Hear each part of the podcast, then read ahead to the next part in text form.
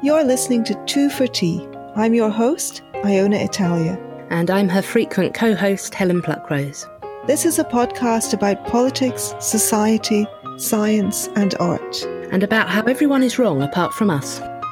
This podcast is brought to you in association with Areo Magazine, a digital forum for calm, reasonable voices from across the political spectrum.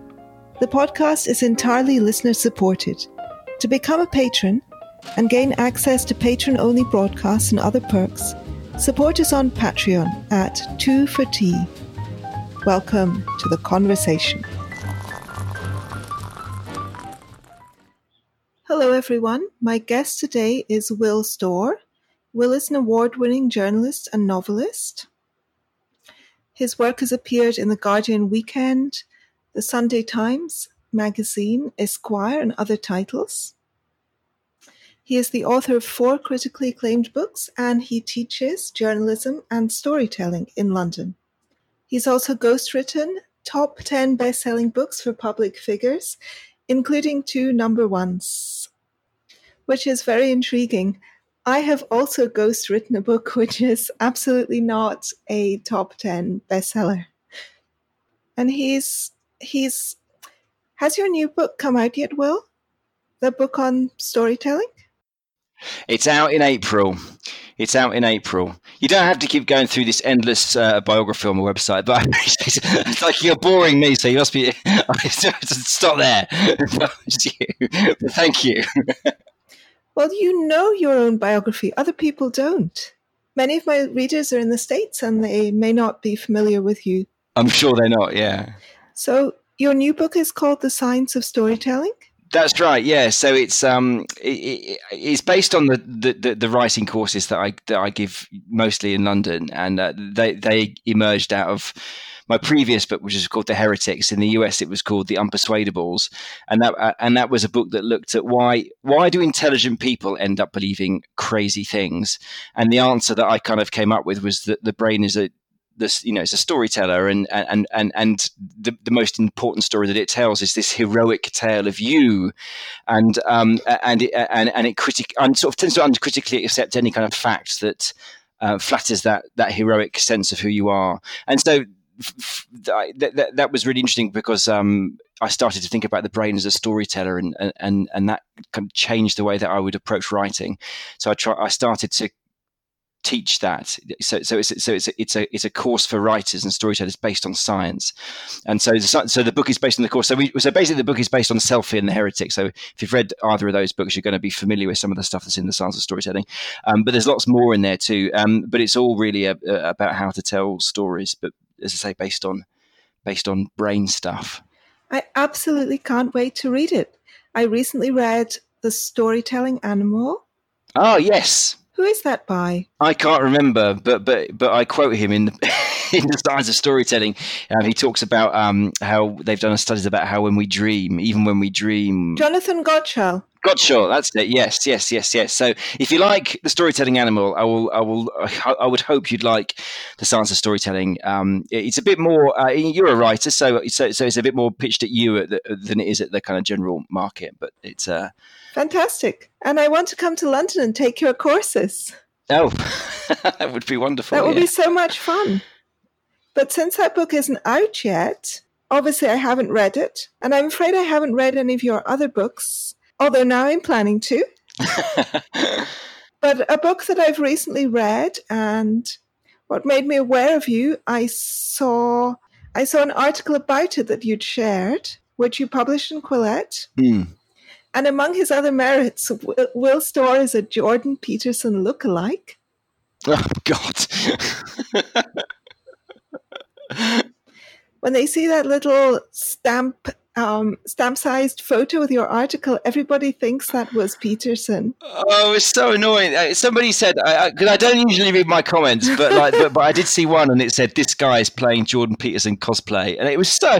And and and and, and uh, the, so my wife is the editor of Cosmopolitan magazine in the UK, and they've just done a massive feature on. They've just done a massive oh, feature oh, wow. on Jordan Peterson. So they sent one of their sort of senior writers to hang out with Jordan Peterson and meet the people because he always sold out events. And it was a really good story. It's a very balanced story. It was it was basically "Are our men in pain and is it our fault?" which I thought was a really brave cover line for my wife to put on the front of the magazine.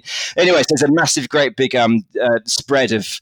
Um, Jordan Peterson in the magazine, and underneath her Instagram, everyone's saying he's just, just like your husband. He looks just like your husband. So, so it's yeah, it's kind of yeah, a bit, bit, bit, weird. I think I think that because you could have served as a as his body double if Jordan wasn't available. I think that's why everyone. It's so many people read the interview. They're probably just disappointed when they found out it wasn't actually Jordan Peterson, some bloke from England. Yeah. Well, as anybody who follows me on Twitter who's listening now may know, I am not an enormous Jordan Peterson fan. Oh, really? Interesting.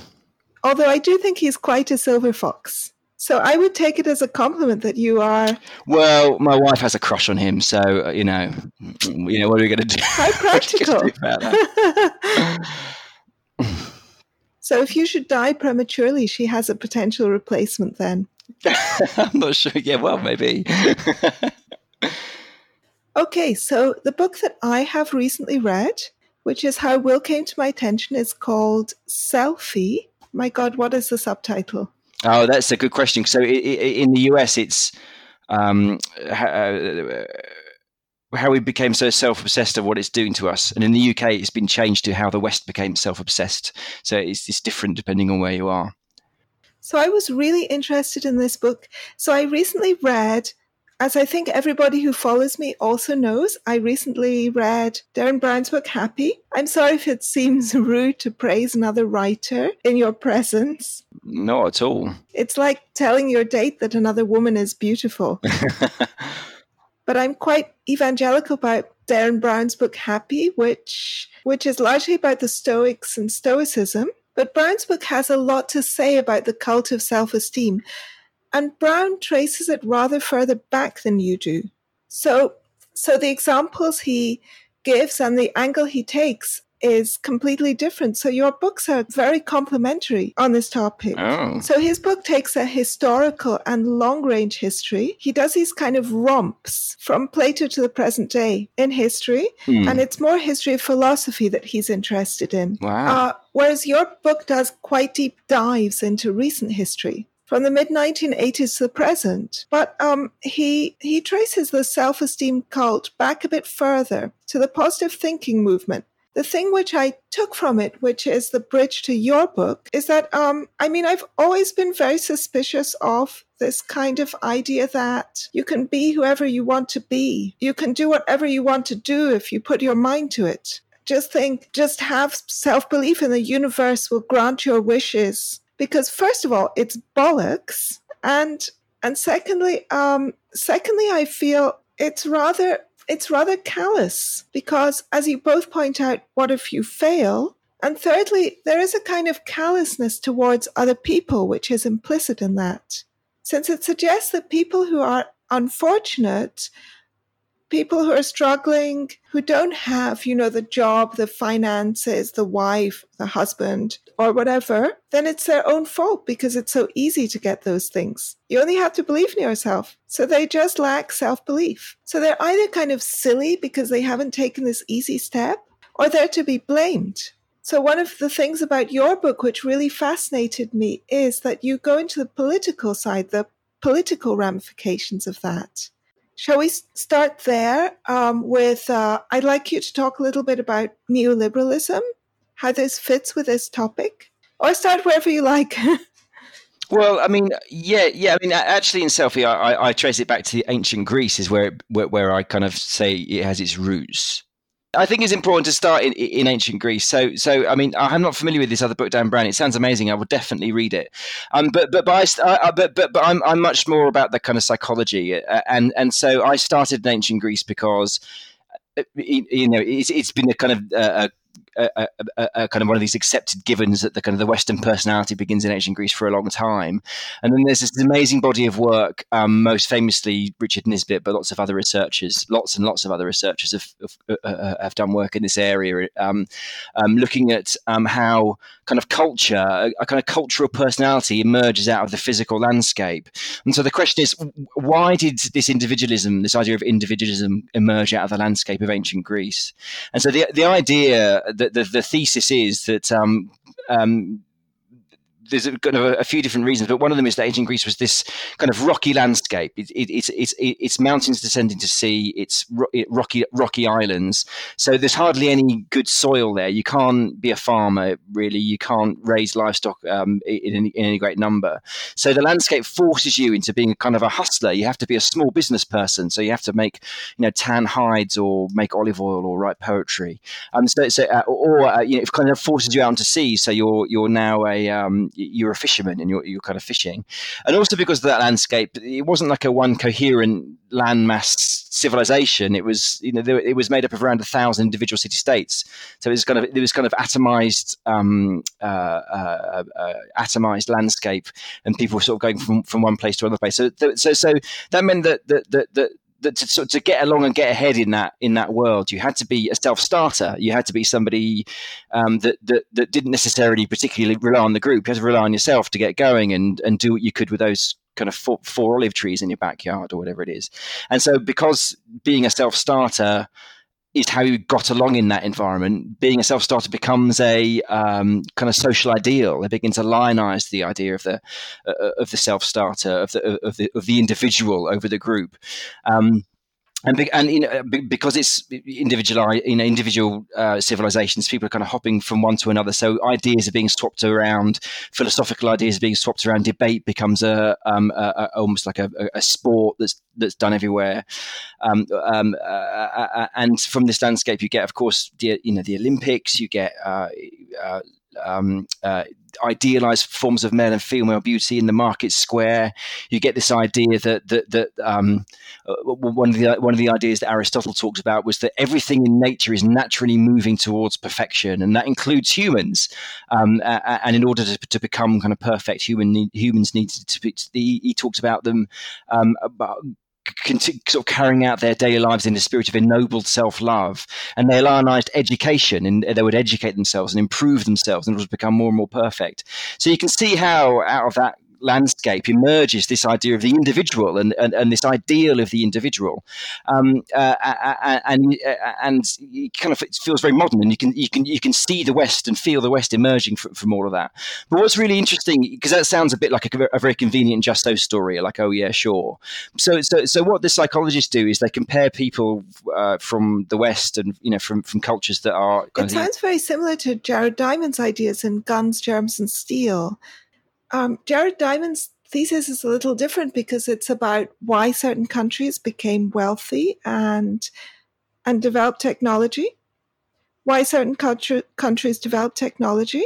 Um, Diamond's thesis is a little different. It has been, um, I think, it has been rather substantially um, rebutted by David Deutsch and others but there's certainly some truth to it. Yeah. So, so, so if I can just sort of talk about because so so because this is very much about how, how you see the world and about culture. So, so, so, so it's not about success. It's about do you see the world as made up of individual pieces and parts? Are you an individualist or are you a collectivist? Do you see the world as one big connected organism? So, so the opposite of ancient Greece was ancient China. So, while, whilst Aristotle was walking around talking about um, in, you know things moving towards perfection, um, uh, Confucius was walking around in ancient China. Um, uh, who, uh, and so China's the opposite landscape. Uh, huge landmass, undulating um, uh, um, land. If you were born in ancient China, um, you were probably going to be a farmer, um, either growing wheat or uh, growing rice or being involved in a huge irrigation project, all massively team intensive um, team intensive industries. So in order to get along, get it, get it in ancient China, it was most important that the group was functional because because it was the group working together that enabled uh, everyone to survive and thrive. So you put the group first, and, and what they do. I mean, and then there are all kinds of different um, directions into. Uh, uh, kind of evidence for, the, for this idea.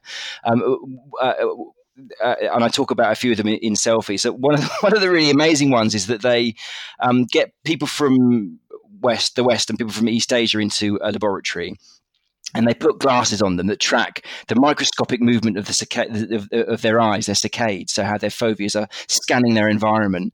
And they show them a picture, an animation of a fish tank.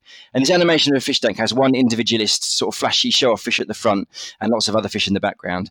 And they find that the Westerner, their um, their, their, their eye will will, will, will will relatively rarely stray out of that individual kind of fish at the front, whereas the East Asianer is constantly scanning their environment. You know, it's constantly going between the fish and everything else. And when we take the Westerner out of the, the lab and say, What did you see? The Westerner um, is more likely to say, Well, I saw a fish. Uh, but the East Asianer is more likely to go, well, I saw a fish tank and there are a bunch of fish in there and there's a fish at the front. So, so, so they're literally seeing a different environment. One is seeing, uh, uh, is focusing on the individual components and the other is focusing on this kind of complex um, uh, relationships between everything. And, and, and, and, this has really important ramifications for how you, for your values, because then what you, what happens is they say, what did you think about that big fish at the front? And the Westerner says, well, that was the boss, that was the leader, that was obviously the, the main fish. I like that fish. Whereas the East East is more like to say, well, I felt sorry for that fish because it had obviously been ostracized from the group and it was all alone and that was bad and I felt sad for it. So, so, so, so, uh, so that's just sort of one way. And, and another way is, is, is they've done this amazing analysis of the way um, uh, newspaper reports are written in in West versus East, and one of them that I write about in the in the book is is looking at spree killers, uh, and, and they find that Western newspapers tend to report spree killers as if the, the, the fault was in, lay in the individual. This individual was a faulty, bad, evil individual, and they were and they did this because they were terrible people. Whereas in the Chinese language newspapers, it's it's all about uh, not all about. That's an, uh, I'm overstating that, but, but, but there's lots more information about the situation. He, he, has he had an argument with his boss. His marriage is falling apart. He was bankrupt. All the situational forces that that, that uh, kind of conspired to force that speaker to do their thing. So, so from all these different directions, you're seeing um, lots and lots of evidence that actually that, that there is some truth to this. That, that, that, who we are, to a significant degree, comes out of our landscape. Um, and so you mentioned neoliberalism. So sort of fast forwarding from two and a half thousand years ago to sort of 1980. Um, obviously, we're not tied to our physical landscape anymore because we're so we're much more technologi- technologically advanced. We, we, can kind of do what we want to, to, a degree. So, so my kind of theory in the book was well, okay, so so what what if it is not the landscape? What is it today that is the kind of controlling, the deep controlling kind of subsonic force of our underneath our culture? And and I thought, well, it's the economy because as I'm sure you know, when we're born, humans are born with semi-finished brains, with half-finished brains. You know, our genes do a lots of work of wiring us up, and then we're born and we the, we're experience expectant. The you know the brain knows it's going to have 20 years of experience to build to complete its process of building up who we are um, and so it's getting that information out of course out of environment and our culture and so it's as if the brain is saying who do i have to be in this specific place in order to get along and get ahead those two great human drives? And and the answer to those, those questions these days, it, really comes down to economy, as, as far as I can see. And so up until um, it, what surprised me doing the research in this book was finding out just the amazing extent to which uh, in the mid part of the 20th century, Britain and America were, were, were actually quite collective. I mean, we're, we're, still we're still big individualistic societies, but we went through a, a much more collect, collectivist phase, um, and we were kind of knocked into it by these great crises, by the Great Depression in America, and then the two world wars and we all became more collective. So over here we have the welfare state, and the National Health Service was set up. Um, of course, in the states they had the New Deal, um, so it's very similar ideas. The GI Bill, um, uh, uh, high taxation, unionization, top tax rate in America was like ninety percent at one point. And so when uh, and so so uh, and then everything. So it's very collectivistic, and of course who emerges out of this collectivist economy? Well, first of all, it's corporation man and woman in the 50s and 60s with in their monkey suit. This is the world of novels like Revolutionary Road and The Man in the Grey Flannel Suit. Um, and then they have children, and those children are the hippies. So really, really collectivistic people. Um, uh, who, you know, if you think about who the hippies were, anti-materialistic, anti-ambition, fuck the man, smoke, you know, whatever. It just uh, again, you know, very collective and anti anti-individualistic. And then and then what happens is, is in the 1970s, the economy starts falling to bits for a, kind of a million reasons that economists still argue about. It all starts going wrong. So, so, so the, so the governments of the West have to come up with a new idea through which to, to, to, to kind of to, to, to run out, run the run our uh, um, countries, and the, the, idea that Thatcher and Reagan um, uh, sort of fall upon is neoliberalism, and and so the best way to kind of describe that is just to sort of paraphrase Margaret Thatcher. She was interviewed in 1981 um, by the Sunday Times, and they said to her, "So, you know, so Margaret Thatcher, what's your, what's the big plan? Uh, what, what, how are you going to save us from this nightmare?" And she said, "Well, um, the things that annoyed me about all the policies over the last you know, few decades is it's always been towards the more collectivist state." and she said, um, and, and, so, uh, uh and she said the the, uh, the, the object, the, the project is economic, but the object is to change the soul, and that was a really sinister quote because the the idea was was we, we were going to have this economic project to get away from collectivism, so we're going to maximize competition wherever we can find it. We're going to get rid of the welfare state as much as we can. We're going to get rid of regulation for banking and business, so um, uh, employers aren't kind of parents, as I, I suppose, in effect for their um, uh, staff. We're going to get we're going to attack the unions. So we had the Great War in the UK between the miners' union. In the states, it was the um, air traffic controllers um, union. You know, great symbolic battles that kind of destroyed unionization. And so that's what they did. And so the, the, answer after 1980 to that question, who do I have to be in this place in order to get along and get ahead, suddenly and dramatically changed. And and you see, you, you, all you've got to do is think about who we were in 1965, 1975 versus who we were in 1985 to see the massive impact that had on us as a kind of collective as, a, as, a, as a, our cultural identity. You know, we've gone from these collectivist hippies in the 60s and 70s to 1985. We, you know, strutting down Wall Street, pinging our red braces, saying greed is good. I know that's a massive generalization, but we know we, when we talk about cultures, we, we have to kind of generalize. So, so you see the massive power that, that, the economy has. It changed everything. And, and Thatcher was absolutely right. You know, the object is economic um, but the project is to change the soul. She changed our souls. Like we are all neoliberals now. America just voted in a few years ago. Uh, just voted in a you know businessman as a as a president. Uh, people are kind of talk about you know it's it's, it's a world of gig economy. Uh, when I was in Silicon Valley researching heretics. Um, these young tech geniuses in, in their twenties were, were, you know, talked about the idea of a job for life as if it was some awful tragic anachronism. Uh, and, and they, were, they, they, loved the idea of hopping from Google to Apple to Facebook to whatever, you know. Um, so, so, so, so, so that's what she's done. I mean, and not just Thatcher, of course, Reagan too. They changed the economy, and that's changed who we are. So it's a very long answer, but that's the whole book now. so I've just given you the whole book. you should still read the book. The book is very densely packed. I just want to emphasize that to anybody who's listening, that the book is really densely packed with really vividly told specific stories. You explored this through quite a range of different environments. Mm-hmm. Um, you talked to an expert on suicide in uh, Edinburgh. Yeah. I was quite surprised to find that the book began with a discussion of suicide. it was definitely a risk. It was definitely a risk. Yeah. It was extremely gloomy. And I almost stopped reading at that point. But having paid for it, I continued. Well, thank God for that. Yeah, I do wonder if it, if it was if the risk paid off. But anyway, yeah. It seems like many people have read it. And then you also visited a monastery in Scotland and you spent time at the Esalen Foundation in California. I think those are my favorite parts of the book the stories at Esalen, and you talked in detail about Ayn Rand and John Vasconcellos. Yeah, yeah, it's really a history of the Western self, is what it is, with, with, with a with a kind of a focus on on on the twentieth and twenty first centuries, because I think that's just naturally what people are more interested in. It's it's more about us. Yeah, so so so, so what I wanted to do was, um, as as far as I could almost go on a sort of a, a, time traveler's journey and experience what it what it was like to be a Westerner at various points in history. So the monastery I went to was up in the north of Scotland. In the in the in the, How in the, interesting! I didn't think of it that way. But now you say it, it makes sense. Yeah, I should really. Uh, yeah, I should have laid that out a bit, a bit, a bit clearer. That's what I was trying to do. Uh, and so, so yeah, so I went there to to to, to, more, to more um more astute readers will have noticed, and it's nice to keep it implicit yeah, so I wanted to. You know, what was it like to be a Westerner in, in the Middle Ages? You know, uh, when when when Catholicism, Christianity was was the dominant idea. What was it like to be a Westerner in California in the sixties and seventies when we were in this collective state? And so, so these were the as, as near as near as I could. So, so the the, the, the um, monastery I went to, they they say they still live they still live life exactly as they were they, they were doing um, uh, 600 years ago, I think it is.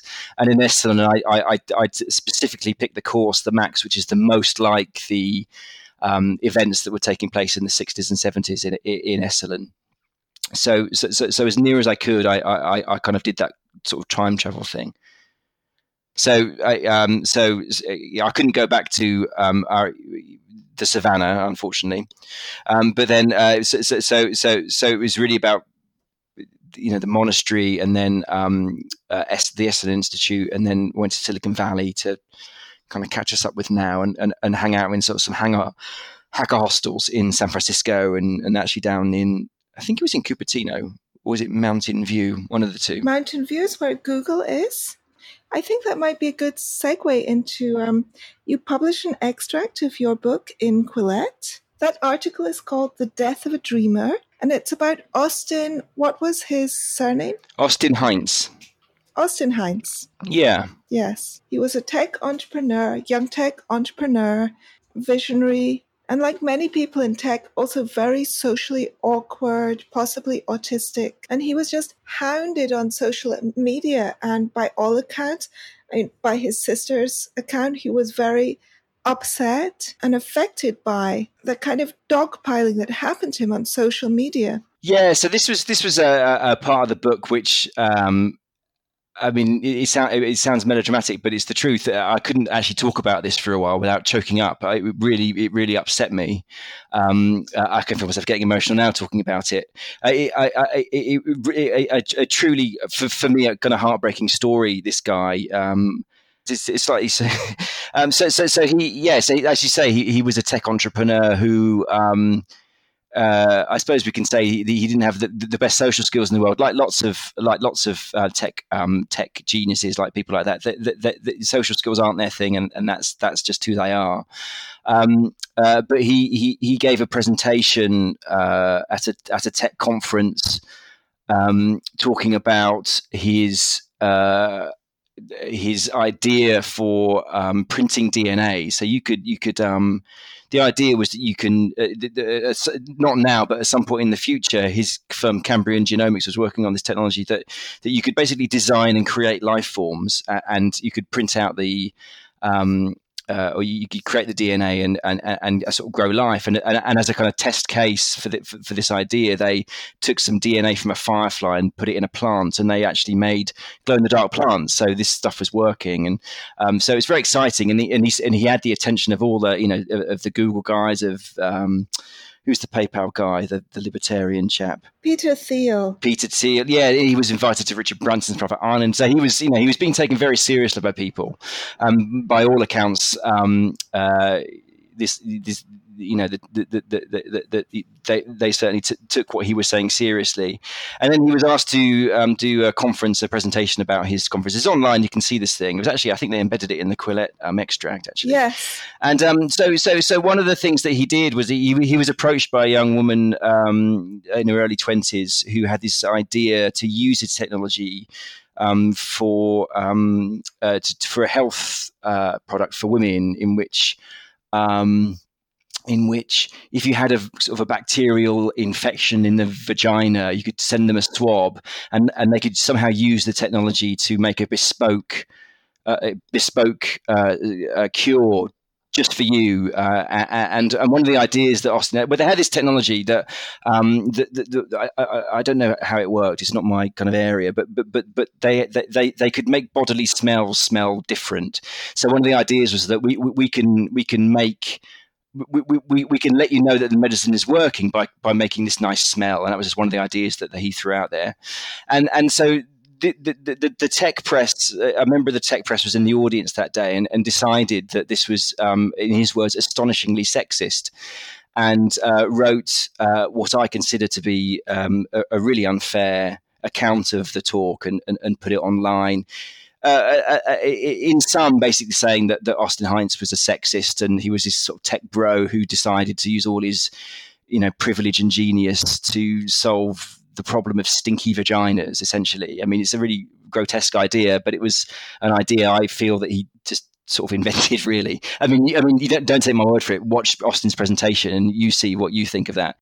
He was an investor in this company, and he, and, and he was he then got criticised because he didn't mention her name and all this other stuff. anyway, I, am sort of doing it myself now, and I shouldn't. So, so the, the, reason that, the reason that that is in the book is because you know I talk about it's, it's called Selfie. The book's called Selfie because it's about it's a book about the human self, and of course a big a big part of who we are as uh, as people is is that we're evolved and, and, and we're, we are a tribal species, and and, and you we, human beings cannot process reality without processing it in the form of competing tribes the way I think about it at the moment is that it's like a food mixer. You put a bunch of eggs in a food mixer, turn the food mixer on, it's going to do some stuff to those eggs. That's what's going to happen. And the human brain is the same. You put reality inside a human brain, turn it on, and that's what's going to happen. It's going to divide that world, into, the human world, into groups, and they're going to be competing groups, and it's going to get unpleasant. So I really wanted to explore what happens uh, when you put into when you kind of put internet t- t- sort of technology and internet culture on top of that on top of that tribal brain. Um, and, and this is what happens. And this is what happened to, unfortunately, to Austin was that he, um, uh, yeah, he, he, he, once that report was, um, uh, written, you know, it was that, you know, it, was, it, it just became this tribal narrative of whites, privileged, sexist men, um, um, insulting and degrading women by implying that their vaginas smelt wrong. That was the that was the story, and it went all over the world. Austin lost all of his investors and finally uh, committed suicide. Um, uh, uh so, so, so, that's I mean we should sort of add here that um, you know he suffered periodically from serious depression. So uh, and this has obviously triggered a, a, serious episode of depression for poor Austin. So so that's that's that that that's the story in a nutshell. Uh, but but it was a kind of sad irony for me really because uh, when the Quillette piece was um, written, one one of the decisions I made editorially was that you're in a moral quandary when you're all writing about this kind of stuff because I feel myself, I feel my own tribal moral outrage instincts rising and my blood heating as I'm talking to you because I am the same as everyone else. But but, but you're in a moral quandary because because I, I don't want to then start a new dog pile right. on the people that caused right. this dog pile. So what do you do about that? And, and one of the decisions that I made was was to write the piece not mentioning anyone's names that were that were involved in the in in in that dogpiling. Just just stay with the reporters. Uh, I, mentioned the, the, the, titles that they they that they wrote for, and then uh, and not not you know do a whole sit down with them, and uh, you know, in lots of my journalism, I sit down with people and I have a big row with them. Uh, in my last book, I was having a row with Holocaust deniers and all kinds of other people, and it gets quite confrontational. Don't do that because then that makes it about the, the individuals that wrote these this this these, the, the, you know wrote these articles and I didn't want to do that. And of course when the Quillette extract ran it was the same. It ran without anyone's names Unfortunately, we forgot they, they put the links in and they've taken them out now. But what, then what people started doing was finding the names of the reporters that did this and then dogpiling them, which I thought was just, I mean, I suppose predictable. It was naive of me not to think that that would happen, but I thought it was incredibly disappointing, actually, um, that, that, that, that, that, that happened. Uh, uh, because, I feel a bit guilty. I mean, I didn't dogpile any reporters, but someone who I have had many run run-ins on Twitter, someone with a large platform, a blue check on Twitter, he wrote this commentary on the Quillette article and he kind of said, he said, you know, of course it was wrong of them to bully him, but isn't that wrong dwarfed in the comparison with the evils that Heinz himself was planning to do mm. because he was a Hitler like eugenicist figure? Oh, no. Jesus wept. He was talking about feeding the world. He was talking about using his technology to grow plants that could feed the world. He was talking I about know. using technology, technology to grow plants that could suck all the excess CO2 out of the atmosphere and reverse the greenhouse effect. This is what he was talking about using his technology for. To extrapolate from that that he was a eugenicist is just extraordinary. This is why I stay off Twitter. I just get too angry. And then, of course, I I quote tweeted this guy, and then of course everybody started attacking uh, him. Yeah, I'm gonna go and delete the post now after we finish here. Yeah, yeah. So, uh, so, so, as upsetting as it is to, to hear this story, I would please ask listeners, if you're listening, don't you know, by all means, look at the video, read the reports. Maybe you'll think I'm wrong. Maybe you'll think the reporters are right. But whatever, please don't track down the journalists and attack them because then you're now because now you're doing it. Like you know, please. Yeah. You know? No, I, I wouldn't do that. But, you know, I could have commented on it without attacking the other guy who also commented, creating a, continue, a continued escalation. yes. That's it, and, I, that's what I was trying to do with this. Really, was that um, was that there was a way of having this conversation without without turning it into uh, an attack. Uh, mm. And the, as I said, the, the, way I did that was by not naming anyone's names, and it, and I was pleased that it worked. I mean, the book has been out for eighteen months now, and as far as I know, the, the, the journalists none of the journalists involved in that incident knew or were aware that the book was out. It was only when the Quillette piece happened and and and and they put the links in, as is their house style, um, that, that, that started happening. So it so so the strategy worked until that piece. But I mean, I, am sure it's all calmed down now as these things do. But but I felt, uh, you know, I, did, I didn't feel good about that. I have to say. I mean, the speech thing, people were misrepresenting it as a kind of vaginal perfume. No. And in fact, it was a scent, it was a marker scent to show it was a medical product. Basically, it was a market to show it was working. To show that it was working. yes, was that's working. right. That was that was that was the purpose of it. it, it, it exactly. Yes. As I say, if you and don't take our word for it, watch the watch the video. Yeah. For me, it was explained pretty clearly. On I don't. I, I'm I'm not sure how you could misinterpret their comments for saying women have stinky vaginas. We need to fix that. I mean, I just think that's the most revolting idea. I watched the video. There was not the least suggestion of that. Yeah. And as for not mentioning her name, I mean, if people are going to be lambasted for not mentioning the names of people in an impromptu talk, absolutely right. I'm going to yeah. be lynched because I can never remember anybody's bloody names. Well, that's it. I, I, don't think I don't think he had any moral duty to mention a name. He was just talking about here's my technology and here's a few things we're thinking about using it for. Here's one of them is Sweet Peach. I mean, sure, mention a name, but don't mention a name. I mean, I, I think we can have this. Like you can imagine if it was a, a, a, man who'd started up that business, nobody would be saying you didn't mention his name. It's, you know, it's it's because she was a young woman. Um, and the other irony, of course, was was that when when she came out publicly in defence of Austin, saying uh, uh, you know, initially she she was sort of quite critical of him because I, I, think she was panicking. I mean, bless her, she was 21, I think, at the time, panicking yeah. about all this terrible press her business was coming under. But then she she she she, she you know, to her great credit, went on Twitter and and um, absolutely stood by him and said he's been an amazing supporter, Austin Heinz, to me. She was completely ignored by these same journalists who are all uh, lambasting Austin for ignoring her and not giving her a voice. So, enormous hypocrisy as far as I can see. Of course. Yeah, I'm doing it again now. I'm getting angry. I'm oh, sorry.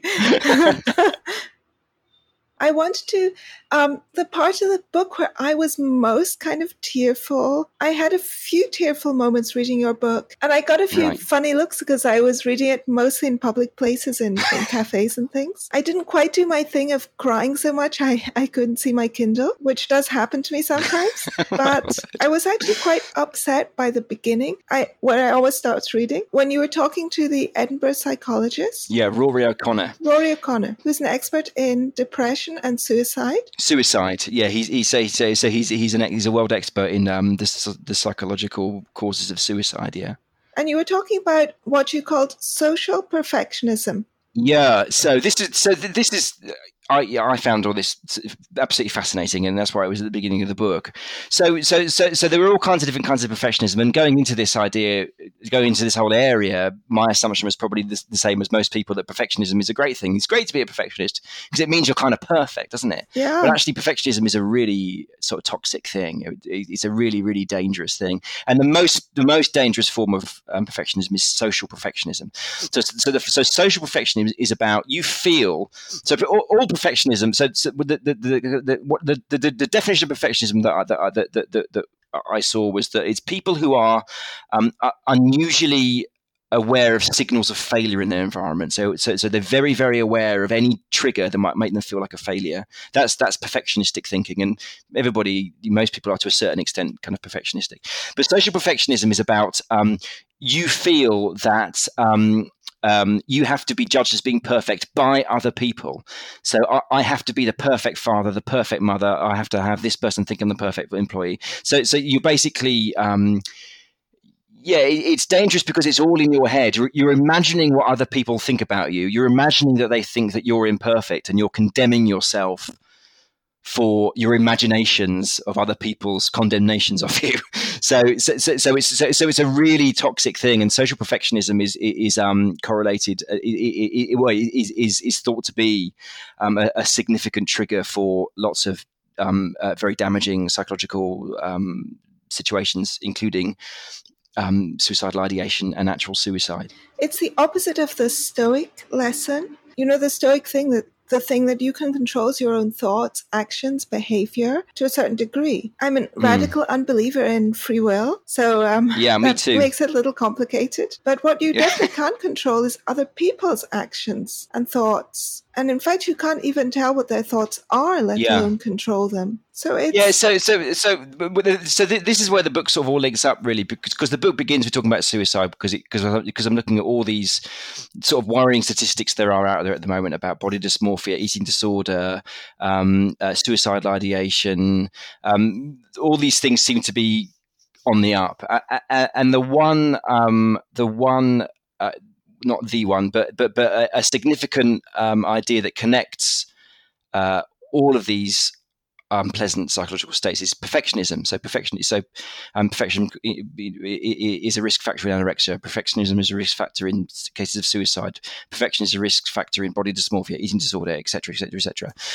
And so, so, so the kind of the working theory was that. Um, one of the things that neoliberalism neoliberalism has done a lot for us. I mean, neoliberalism has uh, and you know and globalization, which is this neoliberal project, has you know lifted millions out of poverty in in in, in the third world, apart from anything else. I mean, it's, so so so it's not like a I'm not anti neoliberal, I'm not anti individualism, not anti Westernism. Um, but but but but it's this idea that that by but, but what neoliberalism is is is is, is this highly kind of concentrated, highly focused form of individualism. It, the, the book begins by looking at all these statistics that are suggesting that that things like body dysmorphia is on, on, the rise, eating disorders are on the rise, suicidal ideation is on the rise, and so on. And one of the things that connects all these uh, all, all, these disorders um, and, and, unpleasant kind of psychological states is perfectionism. So people who are are um, being made to feel as if they're a failure. And certainly that's what I spoke to Rory O'Connor about. And that's why we talk about social perfectionism, because social perfectionism, he's found, um, it, it, um, um, predicts suicide he said wherever, wherever, we've looked in the world, whether it's from wealthy people in the US to the, the most deprived people in Glasgow, social perfectionism uh, predicts um, suicide. And so my, my, so my working thesis as I, as I, was writing the book was that was, was, that we're living in this. I called it this, the age of perfectionism. You know, since neoliberalism, you take away all our protections, you take away um, job security. Um, and so on, uh, it becomes harder and harder and harder to, uh, to, to, to, to, to, not feel like a failure. There, there, are more and more kind of pressures on us from all the all directions that are making us feel like a failure, whether it's, you know, beautiful, idealized bodies all over the television or it's modern gender norms. So, so one of the, one of the ramifications of the, of the, the gender evolutions of the sort of the 60s and 70s uh, uh, uh, is that now you have to be, kind of this globally perfect kind of a gender person. Have, a man has to embody all the traditional best aspects of men and women, and women have to do the same. And that's so that's that, that, that's much more difficult now to manage to be an acceptable human because we have all these extra pressures. And, and you know, in social media, we have to be the perfect, have to have the perfect political views, otherwise we get thrown in, onto that kind of bonfire. And and between the the, the, the, kind of hardback and the paperback coming out, or the and the or and the UK and the US version, there was this amazing study of by um, psychologists that looked at forty thousand students across the US, UK, and Canada, and they found that um, between 89 and 2016, um, levels of perfectionism had had grown substantially. So the number of the extent to which people attached an emotional important an irrational sorry importance to being perfect had gone up by um, 10%. Um, but the big one was social perfectionism. So the way they the way they described so, social perfectionism was you, you have to dis- display perfection in order to, to, secure approval. And, and that had grown by 33% between 89 and 2016.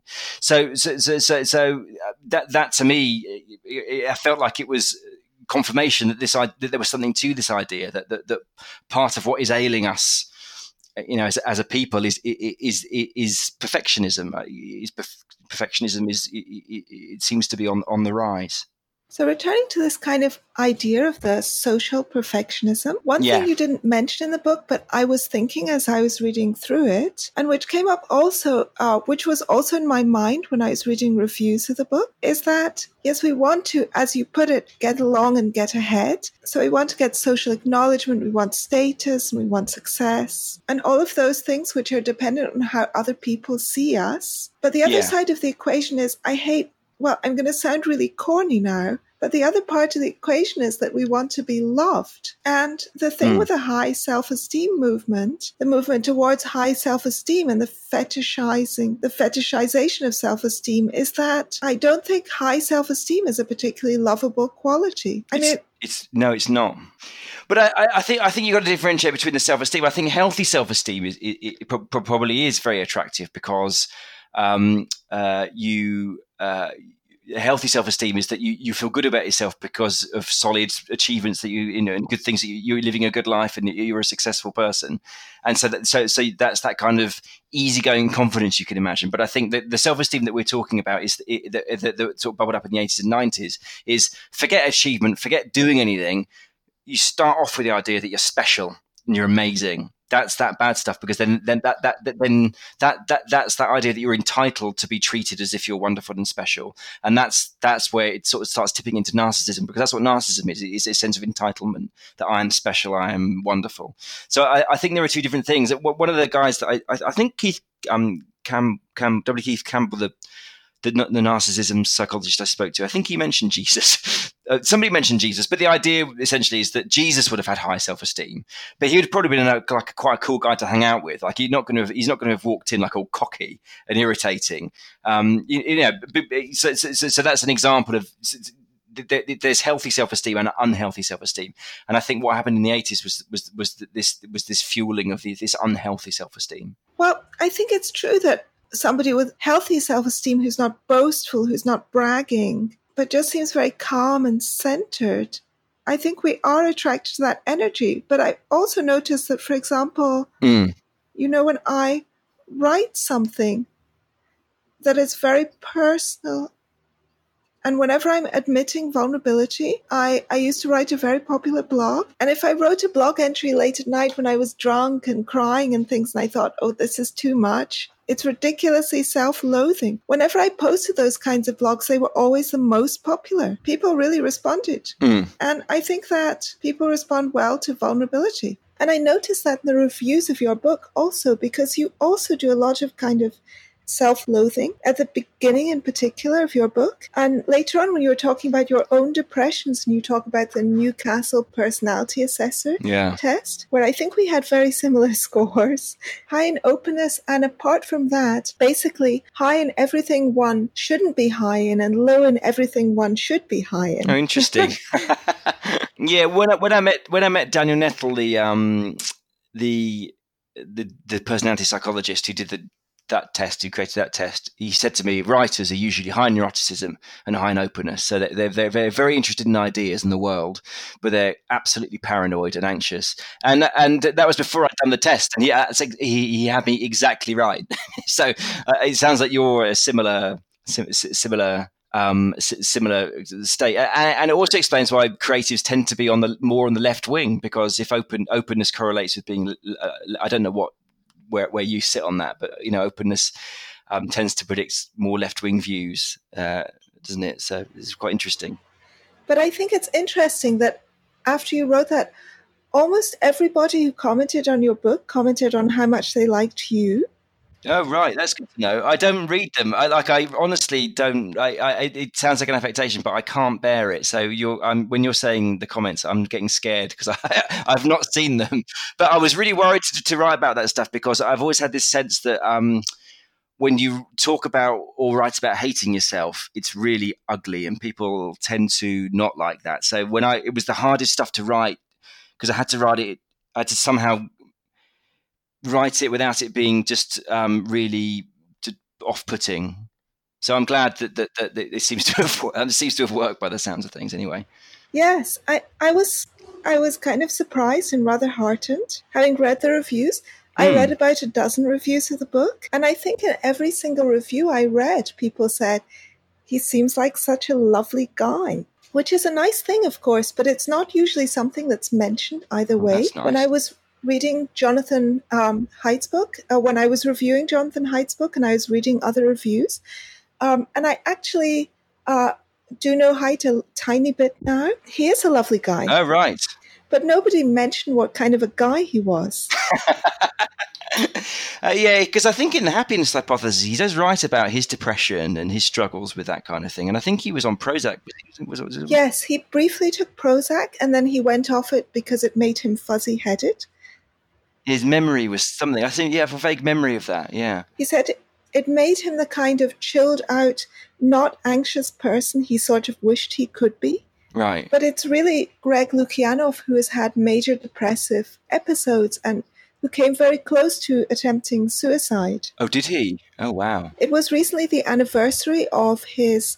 Uh, he checked himself into a, um, a psych ward um, oh. because he felt that in, in a moment of lucidity, because he was planning a suicide. And he was writing about the anniversary on Twitter. Oh, wow. Their joint book, they begin their book, The Coddling of the American Mind, with Greg talking about his suicide attempt, or actually, I think with um, John talking about Greg's not suicide attempt, but his suicidal period. Wow.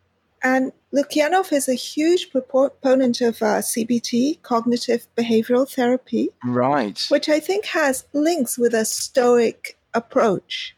Yeah, I, have always been interested in CBT. I've never really read about it, but it's one of the, it's on one of the one of those one of my to do list because it because uh, you know I'm, I am really interested in, in, in storytelling and the power of story and and my my and correct me if I'm wrong. I don't know much about it, but it feels like CBT is kind of telling a different story about your your lived experience. So putting a new story in there, almost like a new confabulation in there. Yes, if anybody's interested in CBT, by the way, who's listening, the classic book is David Burns' book, Feeling Good, and it's actually quite a useful therapeutic book, quite a useful therapeutic book, even if the only thing you do is read that book. He has a website there yeah. as well. I have done CBT. Um, I don't have a suicidal ideation, but I have had a lot of episodes of major depression. What CBT does is it's a kind of close reading of the narratives that you're telling yourself. So it asks you to identify what you're thinking and then you do anal- an analysis of it. Mm. So you say, okay, when I say that, I'm catastrophizing or I'm generalizing, I'm mind reading. You know, these people must have thought X and Y. That's mind reading.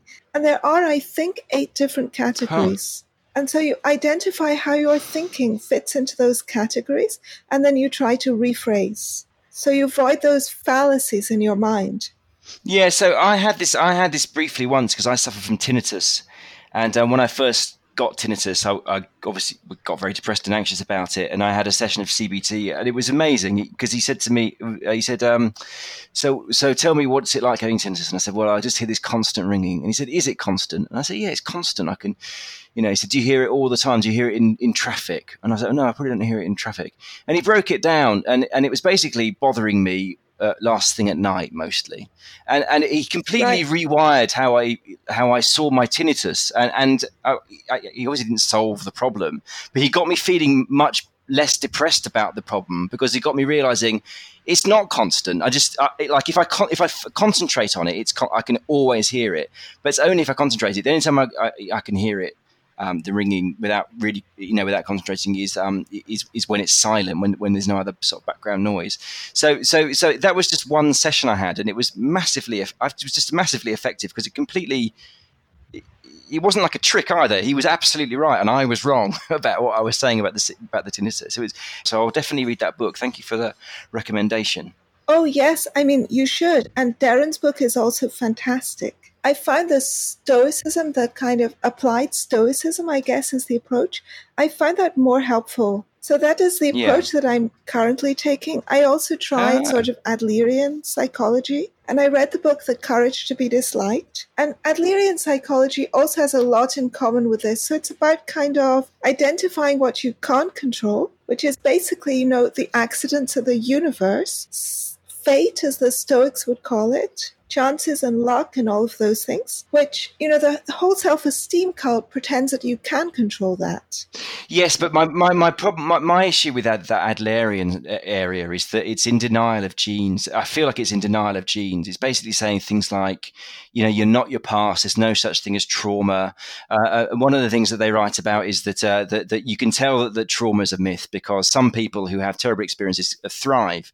So it can't be a myth. But of course, as I found, you know, when I found out in selfie was what Danny Nettle said was that it actually depends on on on, your on your on your personality, and a lot of that's into your genes. So some people some people will be, will be put through a terrible traumatic childhood and that will that will motivate them to go I'm I'm getting out of here I'm going to be a millionaire and they'll be a millionaire. But other people with a different genotype will, will be absolutely crushed by that. So so so, so, I, mean, so I, read a bit of that Adlerian uh, psychology and to me it just felt like more of that human potential movement stuff because it was like for me whenever you get too far into that self-help area it, it's always in denial of genes and it's always in denial of um, the lack of free, you know, the fact that we don't really have free will. Um, uh, uh you never hear. Um, I actually interviewed a, a, a, guy who was an NL, NLP proponent a few years ago, and, um, and, I, and I put this to him, what about genes? And he said, even if it's true what they say about genes, it's not helpful to believe it. So I choose not to believe it. So I thought that was like a, a really um, uh, uh, honest, uh, you know, response. I kind of admired the response. And also I could see the truth to it. Like I, you know, but, but, but for me, finding out about my, my the fact that I'm high in neuroticism uh, and and and um, uh, very low in extroversion, so I'm a, I'm, a, I'm, a, I'm an anxious loner, and I'm basically going to be saddled with this with anxiety and depression um, and paranoia all my life was as I write in the book, it was actually really liberating because I've spent all my life in therapy. I've spent all my life um, trying to fix myself, um, and and I've stopped now, and I've stopped trying to go to all these parties. I've stopped beating myself up for not having and judging myself for not having very many friends, if any friends. Uh, you know, I, I, because I, I, understand now that there are all different kinds of human beings out there. We hear so much about diversity these days, but but actually, most diversity is under the skin and has nothing to do with genitals. You know, our, our personality diversity is enormous. Um, you really learn this being a journalist for twenty years. The, the people that you meet, and, and I just happen to be a certain kind of human, and that certain kind of human doesn't really need friends friends to be happy. It doesn't really need a big social life. It's fine. And also, this, you know, I'm never going to fix my low self esteem. It's always going to be a problem. And so, um, you know, I've just accepted that's me now. And of course, it's not a cure. I, you know, I still suffer from depression and anxiety and all those other things. Um, I've stopped beating myself up for being actually who I am. So it's, um, um, you know, it's it's not like a it's not like a, I'm not. It's not like a, a, a the, the, that self-esteem version of self-acceptance where you're just kind of being boastful. I am who I am. Deal with me, suckers. It's like saying, I'm a I'm a flawed and partial human being, like every other flawed and partial human being. Sometimes I'm going to get things wrong. Sometimes I'm going to suffer. Sometimes I'm going to make mistakes, and it's just accepting yourself in all your flawed in a kind of humility, you know, in a, in a, kind of humility to going, well, I'm incomplete, um, as everyone is. Does that make sense? Yes. Have you read that? I was just wondering if you've read that book, Quiet, The Power of Introverts, Susan Cain's book. Quiet, I have. I read that years ago. It's a great book. I really thought that was a really interesting book. Yeah, I mean, because it just takes one, it's a, just a big deep dive into one particular um, personality trait, which is obviously extra, introversion, extroversion, that kind of um, that trait. Um, and actually, uh, yeah, I mentioned I do quote her in in Selfie because she talks about the the idea of the ext- extrovert ideal, and she had this amazing thing about how um, uh, yeah, when personality became this dominant thing in the in the collective era of the, of the United States, Yale and Harvard had this policy against shy people as if because everybody everybody had to be happy and gregarious and smiley and that was that was our new ideal so i thought that was absolutely fascinating yeah i, I thought it was a really interesting book I think that we are, well, this is one of the things that Derren says in his book. Derren Brown, yeah. I'm a fan of Derren Brown. I've not read Happy yet, but I'm a big, I've, I'm a big fan of Derren Brown, yeah. Oh, well, we have that in common. I'm a huge Derren Brown fangirl. One of the things he says is that we are very bad at judging what makes us likable. So we do this weird double standard thing. We think that for people to like us, obviously being liked is not the only thing that we want. But it's certainly right. one of the things. And we tend to think that for people to like us, we need to be impressive. Mm. But hmm. when we look at who we like, the people who I most like, are they the most impressive people? Enriching each other's lives. I mean, this mm. is the George Eliot thing. I think it's uh, George Eliot says something like, um, What were we put on this earth for if not to make life easier for each other? It's something like that. I'm quoting from memory. It's in Middlemarch. I often think about that, that people frame sort of success in terms of how, how impressive they are socially. Yes, but but but I think that's what but but but I think that's wired into us uh, because because I mean so uh, this idea of we want to be liked and we want to be loved um, I think you can be a bit more, for me, you can be a bit more spe- specific about those ideas by going back to that evolutionary psychology and looking at, okay, so what do we want? We want to be, we want connection with our tribe. And then once we've, uh, so, so that's that connection that we want, that acceptance that we want. And then once we've got that connection with the tribe, we, we want the status. So as soon, as soon as you, as soon as you've made that connection, the jostling begins and the competition begins. and one of the things that I, th- I, think is really interesting, looking back over the kind of history of psychology since, say, the seventies, eighties, well, fifties, really, since I did in Selfie, was that was that in the in the West, we've, uh, I, I, assume everywhere else too, we've been massively preoccupied with that first one, with with you know, with with connection, because it's it's a nice, lovely one. Everyone, we just want connection. People want self esteem is based on tribal connection, all this other stuff. Then people tend to ignore that second one, which is status. So, when, you know, so once you've got connection connection, people aren't happy with just being connected. As soon as you've got connection, you start that that that that competition begins, and and you start wanting that status, and and and and and, and that happiness that we seek is really based on those two things, as far as I can see. No, nobody everybody wants connection, but nobody wants to be the bottom. The, you know, the, the, uh, on the kind of bottom tier of that of that tribal connection. Everybody, everybody wants to. Everybody wants to. Um, um, everybody wants to kind of be impressive in that way. The the the, the um the, the, the the urge for status has been found to be um, fundamental. It's universal. It cuts across gender, race. For, you know whether whether you're talking about hunter gatherer tribes that are still in existence or New, you know New York City, people people's um, well, sense of well-being and happiness is based on the level of relative status, even more than money. So what, one, one of the things that, that confused economists f- for a long time was the fact that when um, a nation's average level of wealth goes up, levels of happiness don't go up with it because the assumption is well, more money means more comfort, more fun, more happiness, more leisure time.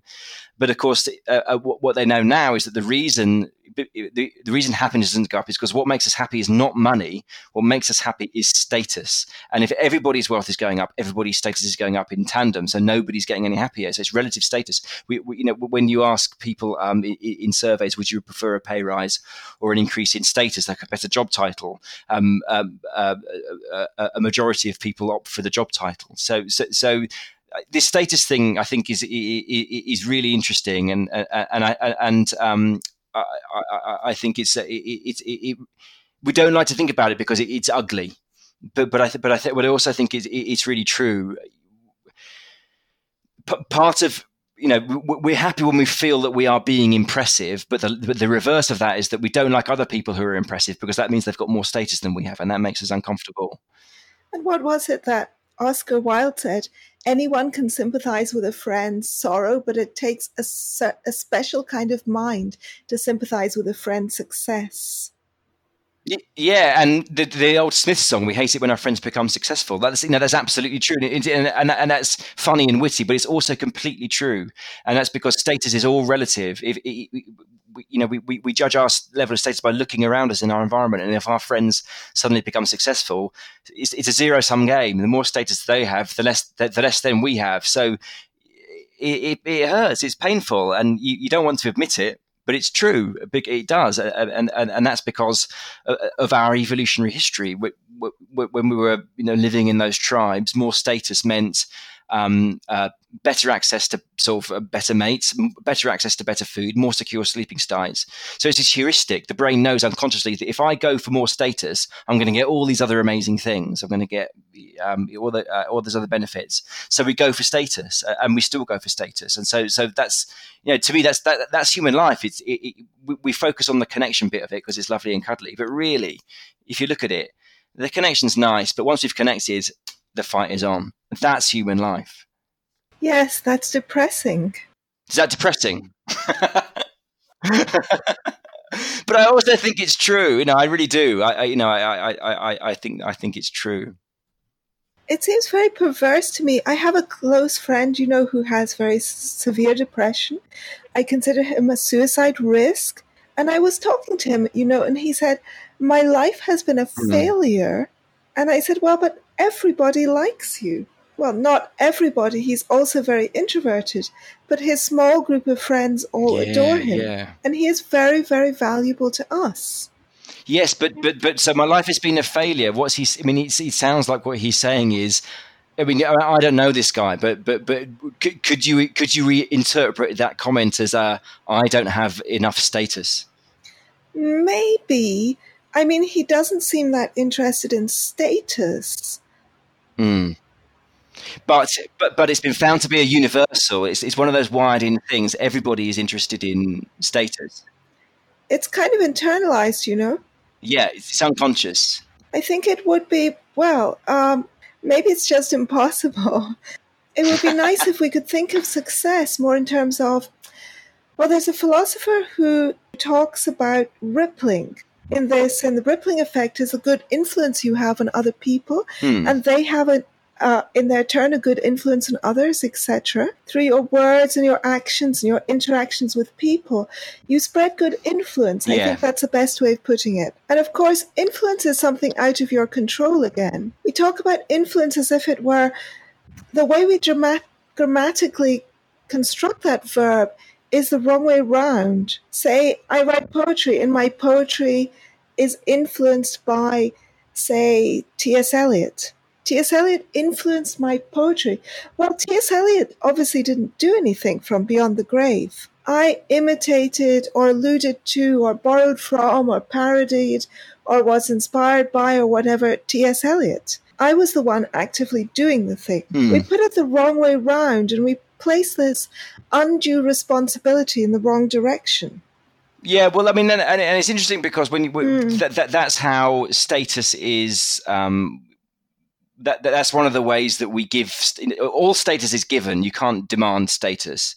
Um, so, status is is given, um, uh, and uh, or at least sort of prestige based status. And, and one of the ways that that, that that that people give the gift of status is by mimicry. So it's interesting when you talk about your poetry in T.S. Eliot. It's almost you, you know you're you're giving but by al- allowing his influence into your creative work, you're giving him that tribal status. You're kind of saying, signaling to to to to, to, to his ghost. You know. We have gone down a long rabbit hole. I have a question for you. So Imran asks, my friend Imran asks, can you ask Will if he thinks the correlation between social media and depression and narcissism is perhaps overblown? correlation between nar- social media and narcissism and depression is perhaps overblown? Well, okay, so that's a good question. Um, so. I, w- w- the, certainly, the state of the science um, when I was writing my book was that, that was that there was lots of correlative evidence um, uh, that that things like exposure to Facebook and Instagram um, uh, uh, led to were not good for people's um, mental health. Um, it's the, the, the science is, de- is certainly still evolving, and in fact, there was um there was a really interesting uh, study, major study published just two weeks ago by um co, you know co, co, uh, by University of Oxford psychologist, partly Amy Orben, and, and Amy Orben has been banging in this drum for years now. Um, that social, there's nothing wrong with social media, and it's all wonderful. And um, this study was published, and it was and, and it was written about. It was kind of saying um, the, the, the, that there was no negative effect fr- from it whatsoever. Um, but it was interesting because when I, I was actually uh, invited to sort of speak a, on a British news show when that was published about that, and and, and, I, and I sort of declined because um, it, the, the study was had only just come out and I hadn't had the chance to sort of look through it, and I hadn't had- given the chance to for people like Jonathan Haidt and Jean Twenge on the other side of the argument to come back. But one thing I was curious about was that the study looked at screen time, not social media specifically. And um, of course, screen time can mean anything. Screen time can be watching YouTube videos. You know, Netflix. We know that there's no watching Netflix. Not watching films isn't bad for you, for example. Um, but it was kind of reported. It felt like it was being reported as actually there's no problem with it. But but actually, just yesterday, um, as I suspected, Jonathan Haidt and Jean Twenge posted a. It's actually a, a, a kind of in. It's on their Twitter. It's on Jonathan Haidt, Haidt's Twitter. Um, uh, yeah, uh, yeah. Um, I, I, I, it's like a rolling literature review. Everything that we know um, for and against this thesis that social media is bad for you. And actually, when they dug down into the detail of of this study, they found that actually um, all the, uh, as I kind of suspected, uh, screen time in general doesn't seem to have much of a negative impact on anyone. But the one thing that did have a ne- negative impact in their study was social media. So, so, so, so it does feel to me the, the, the one element of screen time that did have an, um, a, a, significantly negative effect was social media. So, so, so I, I think I think that, that, obviously in all these live scientific debates that we love so much, there are two teams um, both of whom are arguing, uh, you know, both of whom are unbelievably brilliant and smart and immersed in the data, and we are, you know, in a sense, doomed to be spectators. But but but but on the kind of pro pro social media um, side. Um, one of the one of the things to watch out for is are they talking about social media or are they talking about screen time because they're complete. You know, you, you can't you can't talk about screen time and make any um, extrapolations about social media because social media is a very specific form of screen time. And indeed, when you look at this study that was published two weeks ago, um, um, according to Twenge and Haidt, um, they say that, that, that, that, it's clear that social media. In, in their own analysis, uh, has a significantly negative effect. So I, I don't I, I, I don't I don't think I don't think that it's doesn't exist. I think that the data is still evolving, and I would be very surprised if I'd be very surprised if um uh, if if social social media ends up having a null effect on people's mental health and psychological state because I think we all know I think we, most of us have this experience of being in social media and it making us feel like shit and of course the plural of anecdote is not data we all know this but but it would be it would be remarkable if um if if, if the experience of almost everybody um turned out to be incorrect? For me personally, social media, I would say that it's been life changing in a mostly good way. So much of what I do is only possible because of social media. Okay. I was only pub- able to publish my tango book, my second book, because a lot of people followed me on Facebook. I had a blog that was on WordPress. When my blog was on WordPress, I had at most 4,000 people reading a post, and only one or two people would write comments. And then I started a Facebook account for the blog where I would just post links to the blog, and that didn't help things at all. Nobody clicked on the link. But when I started just writing the post in the Facebook status box, so I would write these extremely long essays right there in the status block, the longest statuses ever, like a kind of letter. Dear friends, and I ended Love Terpsy. I used to have a pseudonym until Facebook made me use my real name when they changed their policy. But I got suddenly a ton of readers, and some posts would have a hundred comments. And there was all this excitement and interaction, and that led to my being able to tour and teach tango. And at one point, I went to the States for five months, and I stayed, I traveled around the States, and I stayed the entire time with people who I'd only met through my Facebook.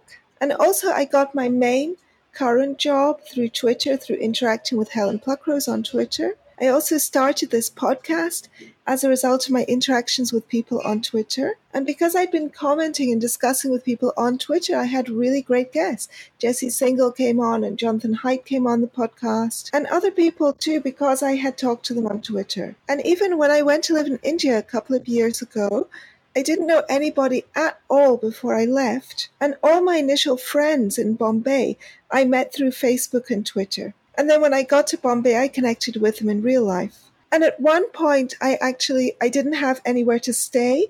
Um, I had a um, a week and a half that I needed to bridge, where I didn't have a place to stay, and this woman who I had never met, who I'd only interacted with on Twitter, and in fact, I didn't even know who she was or what she looked like because she has a pseudonymous account.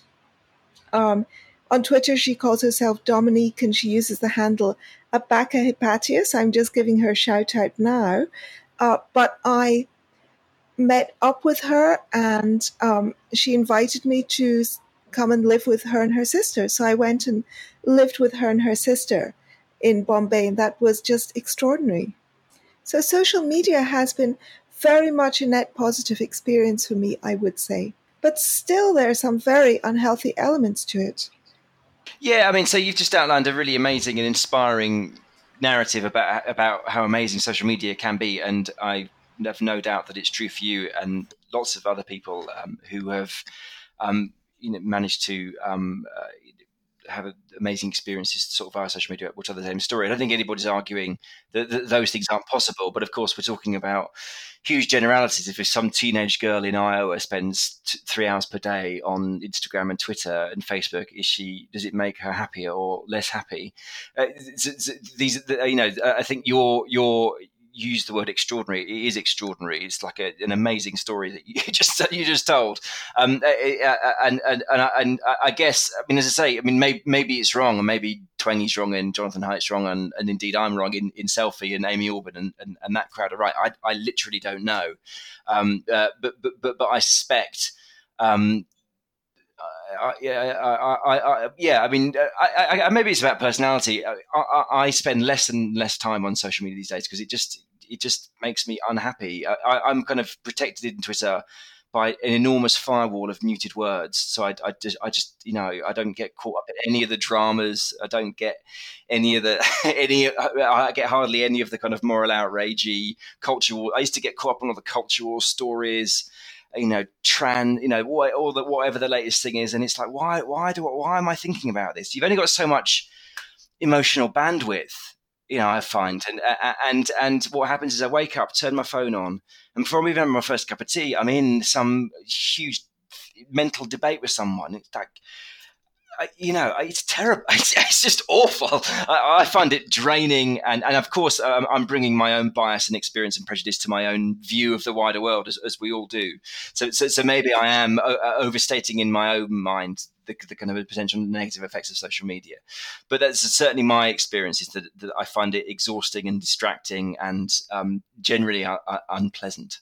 And then you've got the other side of the story. Yes. Well, the reason I tell that other side of the story and I keep repeating it carefully to myself is because I have to remind myself of the positives. It's a little like being in India, mm. actually. This this may seem like an odd analogy, but when you're in India, the mm. ugliness is right there in your face. You're walking down the street and you pass a place that smells really strongly of sewage, and there's a giant mm. pile of rubbish, and there are people lying in the street who are disabled, and there are starving children running around.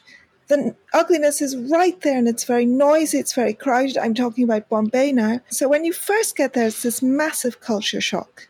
But after a while, you stop seeing that ugliness mm. quite so much. And behind it, you start spotting all these beautiful things crumbling but very magnificent colonial and Art mm. Deco architecture. And India is kaleidoscopic, so every little block of Bombay is its own world you go out to buy milk and it's an adventure. People are living each their own mm. different life there in their little spot in the pavement. Here's the guy who's been mending watches for 50 years and who's completely mm. devoted to his craft and he's sitting there cross legged in the street or on a windowsill. And here's the pan seller and here's a temple and mm. right next to it is the Gurudwara and round the corner is the Agyari. And I hmm. feel as though with Twitter in particular, the bad hmm. stuff is in your face you go on there and people are saying rude things to you and fighting with you. And I do notice that I have a tendency to enjoy recreational anger. And I have no idea what that weird, perverse, thing is about. I noticed that you're always rowing at people because cause it's like so, so, the difference is if if I was to get into that, I'd, I'd, be thinking about it all day and ruminating on it and and and getting angry and then getting remorseful and feeling guilty and embarrassed and then angry again, and I wouldn't get any work done. Whereas people, and then Jesse Singal's another one. I mean, I, you know, another person that I respect hugely, Jesse Singal, the journalist, but he just rucks every day, and I think how is he gets a lot of work done? This guy, how does he get all that work done? Because if I was to do that, I would just be distracted and depressed and unhappy. Because uh, so I guess it's just again, it's, it all goes back to personality types, and and and, and I guess I guess people like you and Jesse Singal are, are far more resilient than people like me, um, uh, who kind of I don't know if I'm resilient, but somehow it's this Jekyll and Hyde thing. I'm a total conflict avoider, kind of mouse in real life now I'm really embarrassed. Actually, I feel a little bit uh, upset that you noticed this in me, and now I feel ashamed. No, no, no, don't, know because I admire it. Because because because things I'm the opposite in my in my everyday life. I'm always getting into conflict with people, but on the on the social media, I'm just like, oh my god, no, no, no, no. So so no, I admire people like you, and I admire people like Jesse Singal because I just don't have the I don't have the fortitude for it, and I and I and I can't Uh, it's really and it's also a pragmatic thing I'm, I'm, a freelancer i'm self-employed if i get involved in that world i'm not going to get any work done because I'm going to be constantly looking at my Twitter, who's replied, who's not replied, what can, can I say now, and and that's it. So that, so that's why I, I just I, I, I, I literally I've got the world's most boring Twitter feed. It's just it's just about my work, and I throw a tweet on there and I run away. And try not to look at my no- and try not to look at my notifications. Hope that, that you know I, I, pray for as, as little interaction as possible from people. And when people are nice to me, I just say thank you very much. And when people are horrible to me, I, I give I give them a little love heart and then I mute them just to confuse them. what an excellent strategy! yeah, it's like confuse them. Why did he do that? He's liked me, and now he's ignoring me. Yeah. I do suspect there's an inverse correlation between how interesting a person's Twitter feed is and how interesting their life is. I actually installed an app uh, called Self Control, and I which only allows me to be on Twitter for one and a half hours per day. And I like the app because you cannot reprogram it. Yeah, once you've pressed the button, you can't get back in. And I've done all these kinds of things like I've uninstalled it on my phone and I've changed the password to a password that I myself don't know so that I can't reinstall it on my phone easily. I've, oh, you know, I've done it... all these things to keep myself off there. But I also find Instagram quite toxic because everyone is so sexy. And I do have a lot of friends who post a lot of selfies. But that's the status thing again. You know, you're just being constantly thrown other people in your face. It makes you feel bad. I have a friend who posts daily selfies on Instagram. So generally, I just like them and then I scroll on by. And on YouTube too, I have a close friend on YouTube now who has made this meteoric rise and become a star in the YouTube beauty community. And I'm addicted to watching her videos because I know her even though I'm not at all addicted to make, um, I'm not at all interested in makeup and beauty. She's very self aware, so she comments on it herself. She's primarily a writer and a poet, so she's more interesting than your usual YouTube beauty commentator. But there's something weird about the fact that she's spending so much of her time um, talking about basically how pretty her face is and how to make it prettier. it's the world we're living in, Iona. Listen, it's been really great talking to you. Thank you so much. Thank you. Is there anything you'd like to say that you feel that we haven't touched on? No, I think it's been a it's been a very wide ranging and um, entertaining chat. So thank you very much.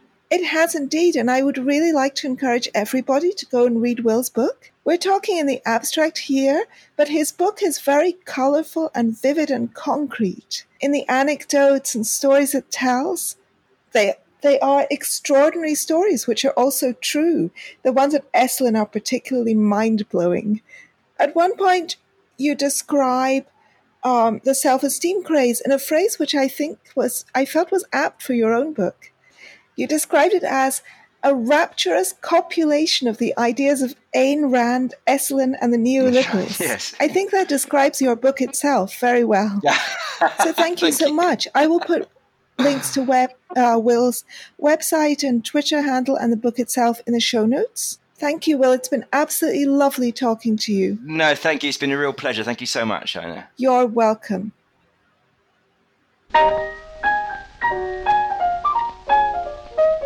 You've been listening to Two for Tea, the accompanying podcast for Areo magazine.